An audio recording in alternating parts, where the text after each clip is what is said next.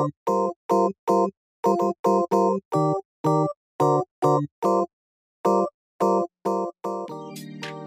い、皆さんこんにちは。古着好きの古着好きによる古着好きのためのラジオ古着思考。本日も始めていきます。このポッドキャストは古着を愛してやまない会社員のゆうまさんと古着を間違えた。同じ古着を愛してやまないスラッとコロナ禍が大好きな古着についてさまざまなテーマで思考を巡らせていくラジオです。極めて思考性が高い古着を具体の話から抽象的な話までさまざまな視点からお話ししていきますということで、えー、ゆうまさんよろしくお願いします。よろしくお願いします。よろしくお願いします。いや、なんか前、もう噛まない方法を覚えたって言ってたような気がしたんですけど、ねえ言ってたんですよね。やっぱちょっと肩に力が入るとダメだなっていうね。ベースが早口だから、はい。はい、ちょっと力んでる感がちょっと感じましたね。出てました。出ちゃってま声したね。に力みがね。やっぱりいつも一人で、あの、うん。古着ラジオの方撮ってるから、はいちょっとはいはい力みが出ちゃいましたね。力みが気負いが出ましたね。格好をつけようとしてるのが出ましたね はいそんな感じで、はい。ちょっとね間が空いてしまいましたけど久々さんの古着思考です気になりね。ます、はい。で、でも買い付け戻ってまた、いやね、日本に戻ってきたかと思ったらまたすぐっはい。て感じです。うんうん。今もアメリカですもん。そうなんですよね。買い付け中で来週末に帰る予定なんですけどやっぱ、時差がなかなかちょっとなんか今回厳し厳しいというかきつくてなあかなかやっぱ1週間ぐらいかかるんですよその時差が、まあ、僕の場合は完璧に抜けるのに。あ、うん。でなんか1週間ぐらいしてまた行くみたいな感じになっちゃったんで。それで、結局買い付け中になっちゃってってあれなんですけど。でもあのもう夕方ぐらいが地獄のように眠くて。はいはい、はい。でもよ早朝夜中くらいに起きちゃうみたいな感じだったんで。あもう毎日もう8時か、まあ、できればもう9時には寝て。でも、はい。次の日朝4時 ,4 時に起きるみたいな感じでずっと生活してたんです、えはい。まあ、健康的なのかもうなんか4時とかになると健康的のちょっともう行き過ぎてる感じになりますもんね。早すぎですもん。早早すぎ。本当に。そうなんですよ。で久々の更新になっちゃったんですけども。でもその間に僕もポッドキャストとかいろいろ聞いてはいたんですよ。ほんで、はいはい。あの新日本って本わかりますか？あの。多分ビジネス本とかでなんか有名な本らしいんですけどその人がそれを書いてる人が言ってたんですけど、なんか人間のその魂の言葉ってそんなにたくさんはないからなんかその毎週〇〇をアウトプットするみたいな決める方法じゃない方がいいと思うよみたいなことを言ってたんでだからもう古着思考もやるぞってなった時にやるっていうのがいいのかもなっていう言い訳を自分にしてました。それめっちゃ、そういうのありますよね。なんか、影響力がある人の言葉を都合いいように自分が受け取るやつ。結構やりますね、それ。俺も。一い一番ダメなやつね。でもいいとこ、、はいいとこなのか悪いとこなのか、き 切り取るっていう。い切り取る切り取り方がね偏りがある。はい。はい。まあでもちょっとコンスタントにやっぱちょっとやっていきたいというかね。まあでもや更新してなかった分の思いをちょっと今日もう持ち込んできてるんで、もうね、はいガンガンやっていきたいとはい思いますけれども。やっていきましょうか。はい。はい。お願いします。ねマイクもちょっと新しくなったことでちょっと音量もね大きめになってて聞きやすくなってるはずなんで。はずなので、はい。はずなので、よし、やっていきましょう。ということで、本日のテーマですけれども、えー良い古着屋さんの条件とは？というテーマです。ゆうまさん、うん良い古着屋のね、条件ということで。はいはい。ももともとゆうまさんがこれちょっと話しましょうよみたいな感じではあった感じでしたっけ、うん。ですね。ねなんか最初の方にやったんだけど、その時は、うんこう好きな古着屋みたいな感じでああ、はいはいはい。話になったんで、うんうんまあなんていう良くも悪くも当たり障りもないっていう感じになったかもしれないなっていうのがあって、うんうんうん。はいはいはいはい。そうですね、うん確かにね。そのなんか自分が好きかどうかっていうのと、その一般的にというか自分の感覚でいいなって思うのって、ちょっとこう微妙に違うところもあるかもしれないし、うん。ね、抽象度もあるかもしれないし、うん。ね、ですよね。僕もなんか改めて、このす僕が好きとかではなくて、その僕がいいと思うみたいな角度で話すのはなんかすごく楽しみだなと思ってるんですけどそのモチベーションそう,、なんですよで僕のモチベーションとしてはやっぱまあ多分これ聞いてくださってる皆さんも、まあ、お気に入りの古着屋さんだったりとかがあって僕らと同じようにほんでうん。こういう古着屋さんっていい古着屋さんだよねみたいな漠然としたなんかこう条件を直感的に思ってるはずなんですよね。うん。でなんかそれをこう、まあ、僕らがこうゆうまさんと僕で雑談する中でまあいろいろ話していき、まあ、それとリスナーの皆さんのね条件がこう、まあ、合致するところもあれば違うところもあると思うんですけども、まあ、うんいずれにしようなんかそのいい古着屋の条件がなんとなくこうなんだろうななんか再確認できれば、まあ、いつも言ってる古着屋さんがより魅力的になると思いますし。まあ、もう今、うんあまたとあるね、古着屋さんの中で、ああそこそういえばいい古着屋かもな、ちょっと行ってみようみたいなね、きっかけにもなるかもしれないし、ね、はいはい。なんかそうやってこう皆さんのね古着ライフにちょっとでもプラスになったらいいなっていうモチベーションで今日は挑んでます。うんうんいいですね。ね。はい。というわけでじゃあ早速ですけれどもさんの方からというか今さんが思う、まあ、いい古着屋さんの条件みたいのをちょっとお伺いしてもよろしいですか、まあ、3つ4つぐらい、ちょっと自分思いついたんですけど、うん、うんうんおまず1つ目からいきます。願いします。1つ目は、アメリカを感じるあっていうのが自分はありますね。なんかやっぱはいり、はいはい。もともと好きになった古着がアメリカ古着なんで、今もアメリカ古着が、うん、まあ、基本好きなんですけど、はいはいはい。古着屋さんってやっぱりうんうん。リサイクル古着と違うところっていうのが、はいはいそのはい。げ現地のものを持ってきてくれている感っていうか すごいはいはいはいはい。自分の中で大事だと思っててうん。そういうお店にやっぱり行きたいと思ってるんですよね未だに。はいはいはいはい。でなんかそれは物もうんそうだけど、なんかその空気空気感ごと持ってきてほしいみたいな 気持ちが一ファンとしてはすごいあどってああ、はいはいはいはい。であのこの間ちょっとインスタに載せたあのはい。九十九里のシリアルさんっていうそこはえーはい。雑貨屋さん一応雑貨屋さんなんですけど古着も置いててで、はいはい。昔は高円寺にお店あったんですけど移転してはいはいはい。今九十九里でエアストリームをお店にしてえ？ーあのやられてるんですよそのままはいはいはいもうんうんうん。う 本当に九十九里の家ととかが周りにあるとこの中にめっちゃいきなりアメリカ出てきたみたいな感じでえー、すごい素敵なお店。はい。すごいなと思ってそこずっと行きたくてこの間行かせてもらったんですけど、えー、そうなんですね。いやその時にはい。衝撃だったのがなんかうんうん。普通あのお店を借り借りたりするじゃないですか。やっぱり賃貸契約でまあまあ借りはいてとかってやると思うんですけど、そこは多分もう、うんうん。あの自分エアストリームをそのまま店にしてるっていうのもあると思うんですけど全てがあの新品のものが多分一個もなかったんですね。例えばそういうコンセントのプラグとかおー。あのそ小物もはいはい重はい。機類も、うんうんうん。全部うんうん。一個も新品で買っただろうなっていうのが一個もなくて、えー、これやばいな徹底してるんだ。はい。すごいそれなんかもういちょっと表現があれかもわかんないですけどあのディズニーランドの徹底ぶりですよね。いや絶対そうなんですよ。日常をねマジでそれれなんですよ。それ言おうと思ってたんですよ俺。にあ本当ですか？やった先ほど。その時にその後にディズニーランド行ったんですよ家族で。その後に続いたんだいいですね。でその2つの共通点がはいはいはいあはい。のネネガティブな言い方になっちゃうんですけどあのうん。マイナス点がないない冷めるところがないっていうのがすげえなと思って。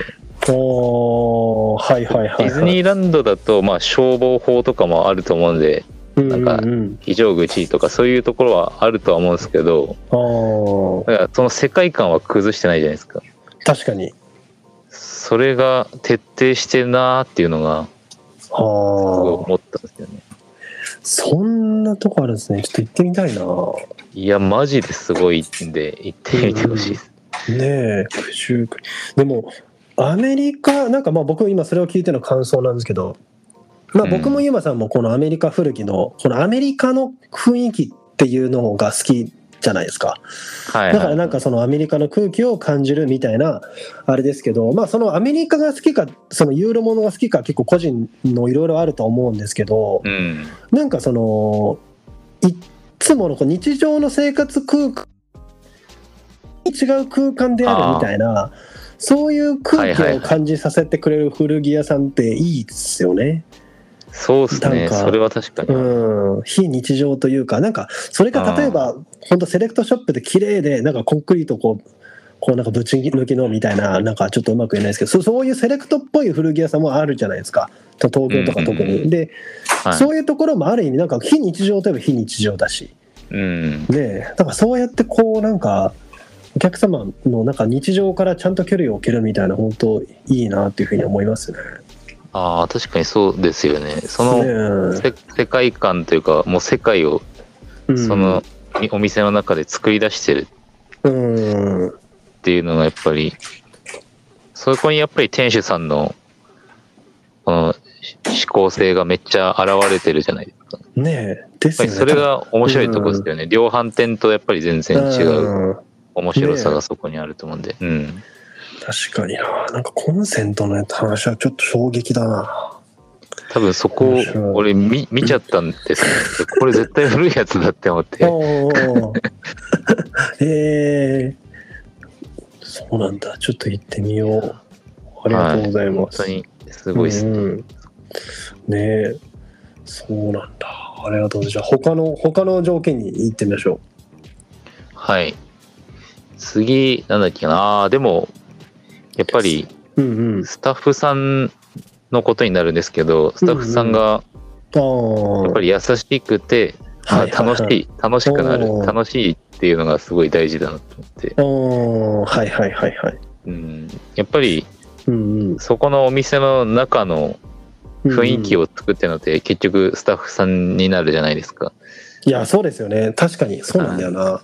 うんうん。で、まあ、また行きたいなとか古着好きになるなれたなって思うのもやっぱりスタッフさんとの会話でだいぶ変わると思うんで、はいはいはい。やっぱりその行って楽しかったなまた行きたいなっていう、かうん変えても変えなくてもそういうお店はいいなって思いますよね。ね確かうんになんかこのお店今いい古着屋の話をしてるんですけどその古着屋のいいか悪いかっていう全体の印象のうちそのスタッフさんとかまあないしはオーナーさんの印象って結構な割合占めますよね。いやーそうですね。ねえだからなんかまあその一人でやられてるお店もそうだしあとはまあその何店舗かやって何人かで回してるお店もいずれもうなんかその店員さんがどういう店員さんかみたいな結構印象変わりますもんね。そうですよね。なんかもうその人に会いに行く話しに行くみたいなところも結う構ん。強いじゃないですか。特に古着屋さんとかだと。い。やありますね。はいはうん、そういうやっぱり今特に誰から買うかみたいなの。ってすごい大事になってきてると思うんですけど、ですよね。うん、なんか例えば A,、うん。A のお店で1万円だったうん。ものが B のお店で1万5千円だとしてはいはいはい。そ。のやっぱり B のお店のその人とお話しした上でそこで買えれば5000円上乗せしてもうん価値あるなって思えるものもあったりするじゃないですか。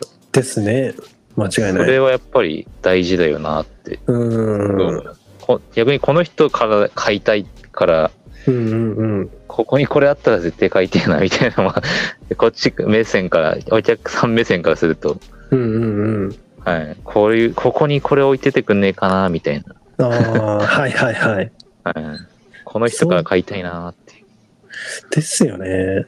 なんかそれだけやっぱこうなんか一人一人のお客さんを大事にしてるみたいな、そういうスタッフさんがいるとなんか本当に身近です楽し頼もしい感じしますし、なんかまあこれ急にちょっと古着屋で働く側の目線になっちゃうんですけどいいそおのうスタッフみたいな。その販売員としてみたいな目線からするとやっぱ一人一人のお客さんになんか本当ちゃんと向き合ってるスタッフうんはやっぱりまあリアルに売り上げもいいんですよね。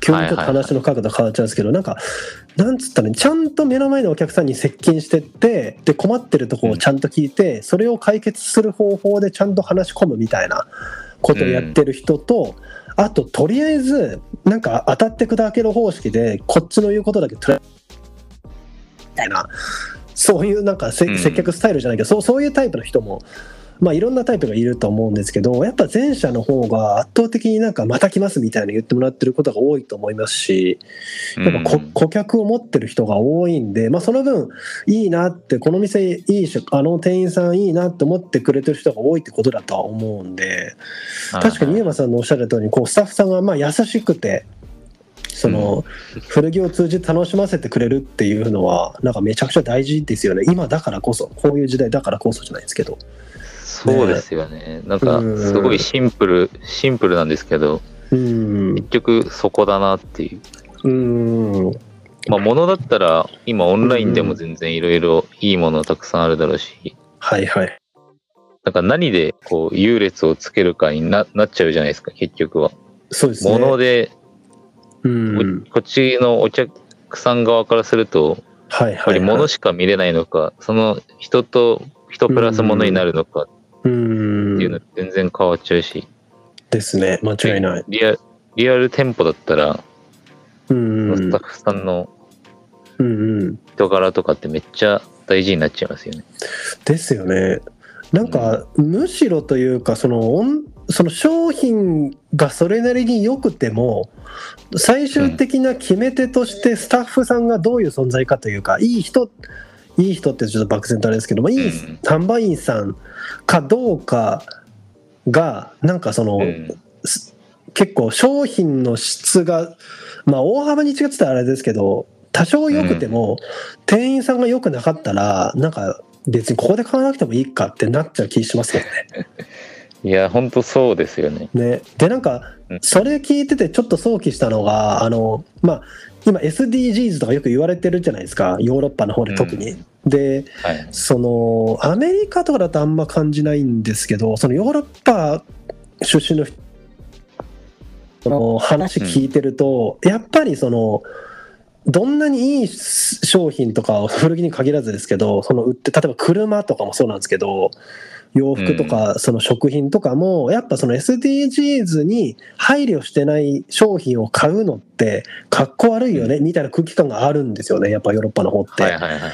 だからそのどんなに商品良くてもそういうのに配慮してないやつは買わないしまあ逆にそういうの配慮してるんだったらそこで買うのは当たり前でしょうぐらいなノリがやっぱあるようになんかこの人を通じて感じるんですけど、うんまあ、古着もやっぱまあそれと同じってちょっとあれですけどこんだけ物が溢れてくるってなってくると最終的な決め手が商品自体というよりなんかそれをどういう人が販売してるのかとかねなんかこう、うんなんか昔からある古着屋さんで今も海外に行っててみたいなそういうストーリーみたいのがなんかこの裏付けとしてあって最終的な購入の決め手になりうるみたいのってやっぱなんかあるのかなとか今聞いてて思いましたね。うん、確かにそうっすね。ねなんかいつかの回の時でも話した気がするんですけど、本当うん、古着屋さんってすごい文化的に価値が高いと思ってるので、うん本当投資投資だと思うんですよね、個人的には。はいはそのいはいはい。その人を応援したいとか、その人との関係性を例えば作れることにもなるじゃないですか、その人から買うっていうことによって。そうですね。とかその街の文化にも、まあ、ちょうん、っとは影響を与えるだろうしって考えるとうん、意味あるなって。ね、そうなんですよね。やっぱなんか1000円ぐらい安いか高いかというより、なんかそういうところにこう価値を置くみたいな雰囲気が強いような感じがするので、そういった意味でも Wii 古着屋の条件でスタッフさんがまあこうなんか魅力的だっていうのはなんかすごいいい古着屋の条件って気がしますよね。大事ですよね。うんね、うんうん、ありがとうございます。3番目が、3番目が3番目なんでしたっけ？適正な価格。ああ、適正な価格。うんうんうん、そうですね。適正な価格とはみたいなところもあると思うんですけど、さっきみたいに結局ね、同じものでもスタッフさんのうん、接客によって、ここだったらこれでも買いたいなって思うものもあるだろうし、なるほどなるほど。っていうのもあると思うんですけど、まあ、ベースのというか、おうんうんうん大きくこう相場から外れてるなっていううん、のを感じると、やっぱりどうしても、構一消費者としてはお金を出すのが難しくなるだろうし、うん。シンプルにそうっすよね。うん。うん。これで、これだったらなーって思っちゃうこともあると思うんで。確かに。なんかそうっすよね。そのさっきのスタッフさんがって話をした後で逆にちょうどいいと思うめちゃくちゃ、うん。そう魅力的な店員さんだったとしてもなんかす相場 1万円のぐらいのやつがなんか3万ぐらいに、まあ、仮にですけどついてたとしたら、なんかちょっとなんか なんかねなんか嘘くさくね？ってなります。足元見られてるっていうか。見られそのせっかく本当になんか善意でそのいい洋服,、うん。いい洋服をそのいろんな人に提提供したいと思ってたとしてもやっぱそれを価格が支えてるかどうかっていうのはなんかなんだろうな矛盾するようだけどでもリアルにそうですよね。うんですね。うんまあなんか、ぶっちゃけ、その市場価値みたいなのもすごい流動的すぎるから、うんうんうんすごい相対的じゃないですか、結局。がそうです金額って。ね。そうですね。うんっていうのはあると思うんですけど、うんやっぱり、自分の中でのそのうん相場感覚が、うんうん、特にも持ってしまってると、うん多分持ってしまってない人っていうか、まだ古着の相場感覚がそこまでなければ、逆にそこから入ってしまってもいいのかもしれないなとは思うんですけど、なるほどまあでも。若干もったいなさはあるありますよね。そうですね。確かに。うん。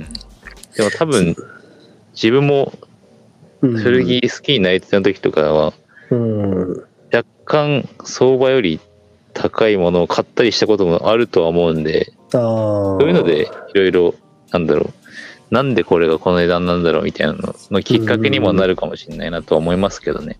うん、そうっすよね。なんかまあある意味それが学びになるところにはあるとは思いますけど、うん、なんかその多少高いかもっていうのをまあでもそれでもここで買う意味あるなというかこれはこの価格適正だなと思えるのであればなんかそのうん実際に高いことと適正かどうかって結構個人のそのねそうですね。だと思うんでそれでなんか適正だと思えば全然いいと思いますけどそうじゃなくなんかこう曖昧なまま購入し後からうわこれメルカリで調べたらめっちゃ安いやんみたいなのがあった時のこのなんかざ残念感となんか 次行くかっていうところで言うとちょっとリアルにあんまりなっていうところありますよね。確かにそうですね。そこで、ゆっくりこう、時間を割いて、今、調べられちゃう世の中ですもんね。いやそうそうなんですよね調べられちゃうから余計に。うん。なるほどっすね。シビアなところではありますよね。うう。ん。まあ難しいですよね。古着は特にそのね値段設定っていうか。なんか絶対的にとかっていうのもないし。うん。店によってもやっぱり評価が分かれるものとか全然あるじゃないですか。まあそうですね。うん。どこにこう、評価軸を置いてるかによって全然変わっちゃうだろうし、うん。でも意味が、意味がなく高いものっていうか、はうん、やっぱりあまりよろしくないですよ。そうですね。なんか雰囲気でみたいな。そうですね。雰囲気でちょっと高いみたいなちょっとあれですよね。うん。確かにな。だまあなんか、そのふ古着ってなんか、まあ、僕ら世代30代前半半ばぐらいだと古着イコールその古く古いヴィンテージみたいなイメージあるんでなんかうんなんとなく高いみたいな感じが強いですけどでも古着って本来こうなんか良質なものが手頃で買えるみたいなところが古着の本質的なうん。方も思うんでなんかこう結局どういうものであれなんかあこの価格だったらありだなっていうふうに納得できるかどうか、まあ、やっぱ大事ですもんね。そうですよね。ねえ、うんうん、うん間違いない。なるほど。うんありがとうございます。4つ目、これがラストのとりあえずはって感じの。最後は、着たい服がたくさんある。そうですね。着たい服が、やっぱりうん、自分の中では、古着、高い古着、ヴィンテージとかだとしても、結局、着るものだと思ってるので、はいはいはいはい。あ、そういう着ことですね。たいなっていうものがないと、全然魅力的じゃないっていうか、これめっちゃ珍しくていいやつだなって思ったとしても、うんいやでも着ねえなってなったら買わないので、あそういうお店はなんか単なる資料、資料館みたいな感じに自分からするとなっちゃうんで、確かにな。そうじゃなくて、この値段でこれだったら着たいなっていう、うん。リアルな服がないと、やっぱり自分にとっては魅力的な古着屋じゃないなって思って、あああえてこう、なんか思ったんですよね。だからその、それは多分人それぞれあって、コレクターさんだったら、こうういう、ね着るとか着ないとかじゃなくて、まずは、んいい、そういったものがちゃんと置いてあるっていうのが、はいはいはい。いい古着屋さんになるだろうし、っていうのは思いましたよ。なるほどですね。特にユーマさんの場合はねこう普段やっぱご家族と一緒に出かけることが多いしやっぱこう基本的にはこう着る機会は週末みたいな感じに限られてくるとは思うんですけどその中でやっぱあのせっかく購入したけど全然着れないってなってくるとまあなんうかん。あんまり豊かさにつながってる感じがないようなという想像をしてたんで、そうですねね。うんうんこれやっぱでもユーマさんやっぱでも前の回とかでも言ってましたけどやっぱちゃんと着るみたいなことにちゃんとこう重きを置いてらっしゃりますもんねその古着との向き合い方においてはそう、そうですね。なんか、うんもう古着なんだから、着着ちゃおうよって思いますね。ね服だしみたいなね はい。所詮服じゃんっていう思いはどっかにあるんですよ。なんか俺の中ではいはいはいはいしかもその中でも着古されてる服なわけなんで、うん。いやもう気使わなくていいじゃんって思う。いますし、うん特にデニムなんてもうん。破れても直してもらえるしっていうのもあるんで、確かに。うん。なるほどですね。確かにな。なんか、まあ、僕も基本的にはやっぱ買った洋服あの着たいなっていうタイプではあります。うん。しただなんか僕の場合は着やすさ重視も多少はありますけど結構やっぱ珍しいかけるよく着着回しも効くみたいなのが価値が高いうん。感覚なので。だからなんかその購入する上でやっぱ珍しいみたいのから入ることは結構多いんですけど、ただでも、も飯山さんのお話聞いてるとその、まあ、人によってそれこそおっしゃってた通りにどういう古着とのこの距離感とか向き合い方って人それぞれじゃないですか。そのコレクターとして家に置きたい、置いときたい人もいるしまあ着たい人もいるしその中間もいるわけなんですけど、まあ、どういう形であれそのその人のその古着との向き合い方においてこう生活を豊かにしてくれるみたいなうんところに貢献してくれるっていう上では一緒だと思うんですよね。その着着こなしやすい古着が多い古着屋さんと、あとコレクタブルなふ洋服ばっかり置いてあるところって。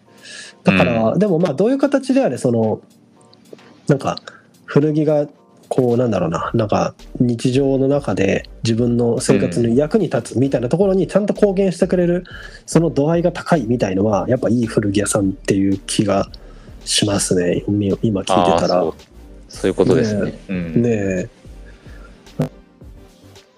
そのまあいいのいいのというか貴重なものまあそれこそあれですけどまあ貴重なものとかあこの洋服、この価格だったら多分安いよなっていうふうに思うのがいっぱいあっても、うん。なんか別に着てみたいなっていうふうな気分にさせなかったりとかなんか確かにこれがこの値段で置いてこれだけ品揃えあるのって多分客観的に考えたらいい店だなって思うんだけどなんか自分の中ではあんまりヒットしなかったりなんかはいはいはい。そうこのあせ自分のこのライフスタイルに取り込みたいなって思わせられないみたいな古着屋さんはまあ そのすごくいいけど良くないって言い方言い言い方あれだけど 自分にとってはもうちょっとあそうですね自分にとってはなんかもうちょっとなっていう、こともあったりしますよね。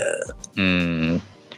でもなんか、やっぱりそういうお店があるっていうのは、選べるっていうのはすごいいい,、いいっすよね。なんか前も話した気がするけど。うんうんうんうん、そういういろんな個性、尖ったお店がやっぱいっぱいないと、はいはいはい消費者側としても選べないってことになっちゃうと思うんで、そうですね確かに。ね、尖ったお店がたくさんあるっていうのは、すごい豊かな状態ですよね。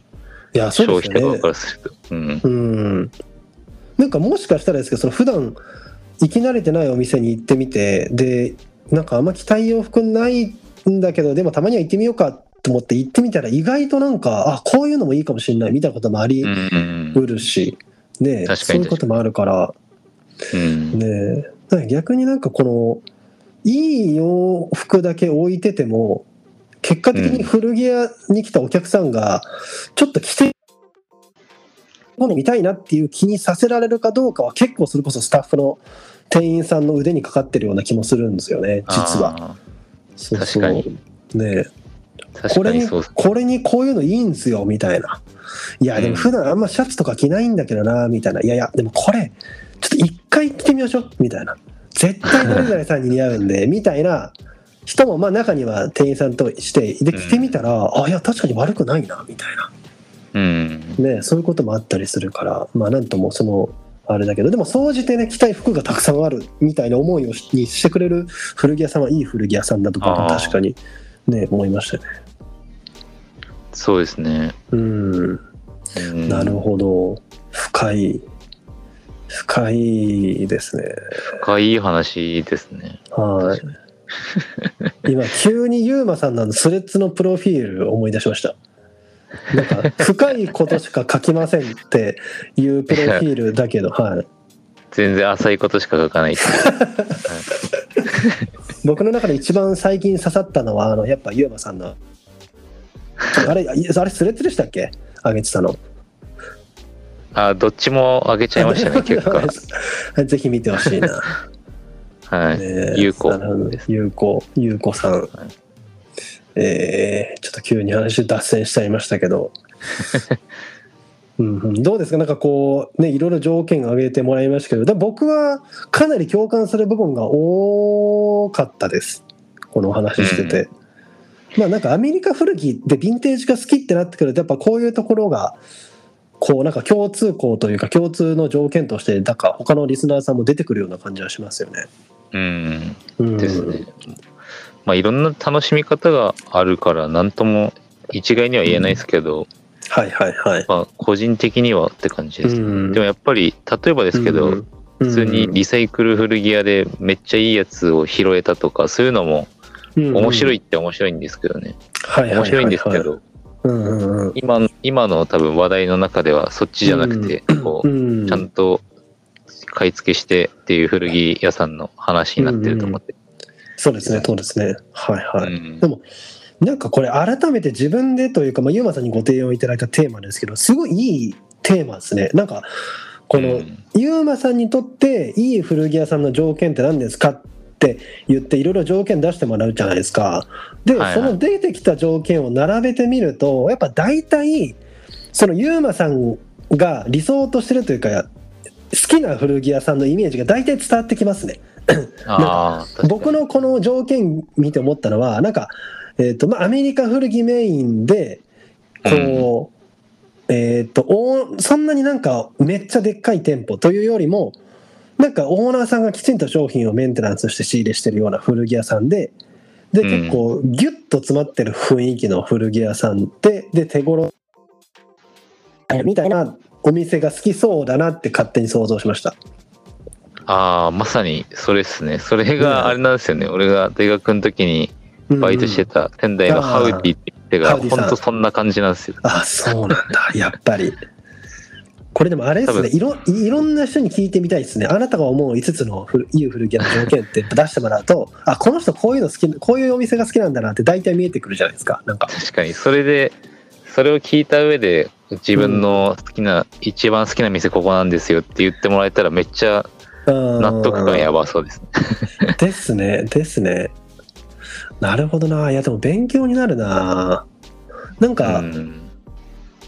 この古着屋で働く人目線に急に変わっちゃうんですけどやっぱはい。まあ、そのスラットっていうお店で僕働いててでスラットっていうお店がなるべく、まあ、多くの人にとっていい古着屋さんだなって思ってもらえるような古着屋にしたいんですけど、うん。まあ、そういった時になんか、まあ、個別で見ていくとどういう古着屋が好きかとかいいいいかっていうのは変わってくるんですけど共通項は出てくるんでやっぱそういうところをちゃんと満たせるようになんかお店が作っていけるといいよなっていうふうになんか改めてすごい勉強になりましたね。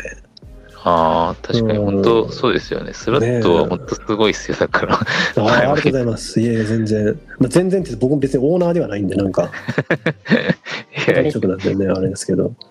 いや、そうなんですね。ありがとうございます。というわけで、そろそろいい時間になってきましたので、とりあえず前半はこれぐらいでということで、戦はい。はい。で、後半はちょっとターンチェンジで、僕、これ長にとってのいい古着屋ははいはい。なのなのかっていうね、これ逆にユーマさんにこんだけいい条件を出してもらった後に、僕、大してもう言うことないなと思ってるんで、ちょっとビビってるんですけど、でも、えーなんか、はい、頑張って話してみたいと思いますので、はい。じゃあ本日は以上になりますかね。はい。お願いします。ありがとうございます。というわけで、えーこのポッドキャストの感想は、えーゆうまさん、ないしは僕のインスタグラムの DM やリアクションのお気軽にいただいて構いませんし、Spotify のコメント欄も用意しておきますので、ご気軽にご投稿ください。スレッズなんかでメンションしていただいても構いません。リクエストや、えー質問などなどいつでもお待ちしております。というわけで、本日も最後まで聞いていただきありがとうございます。それでは皆さん、失礼いたします。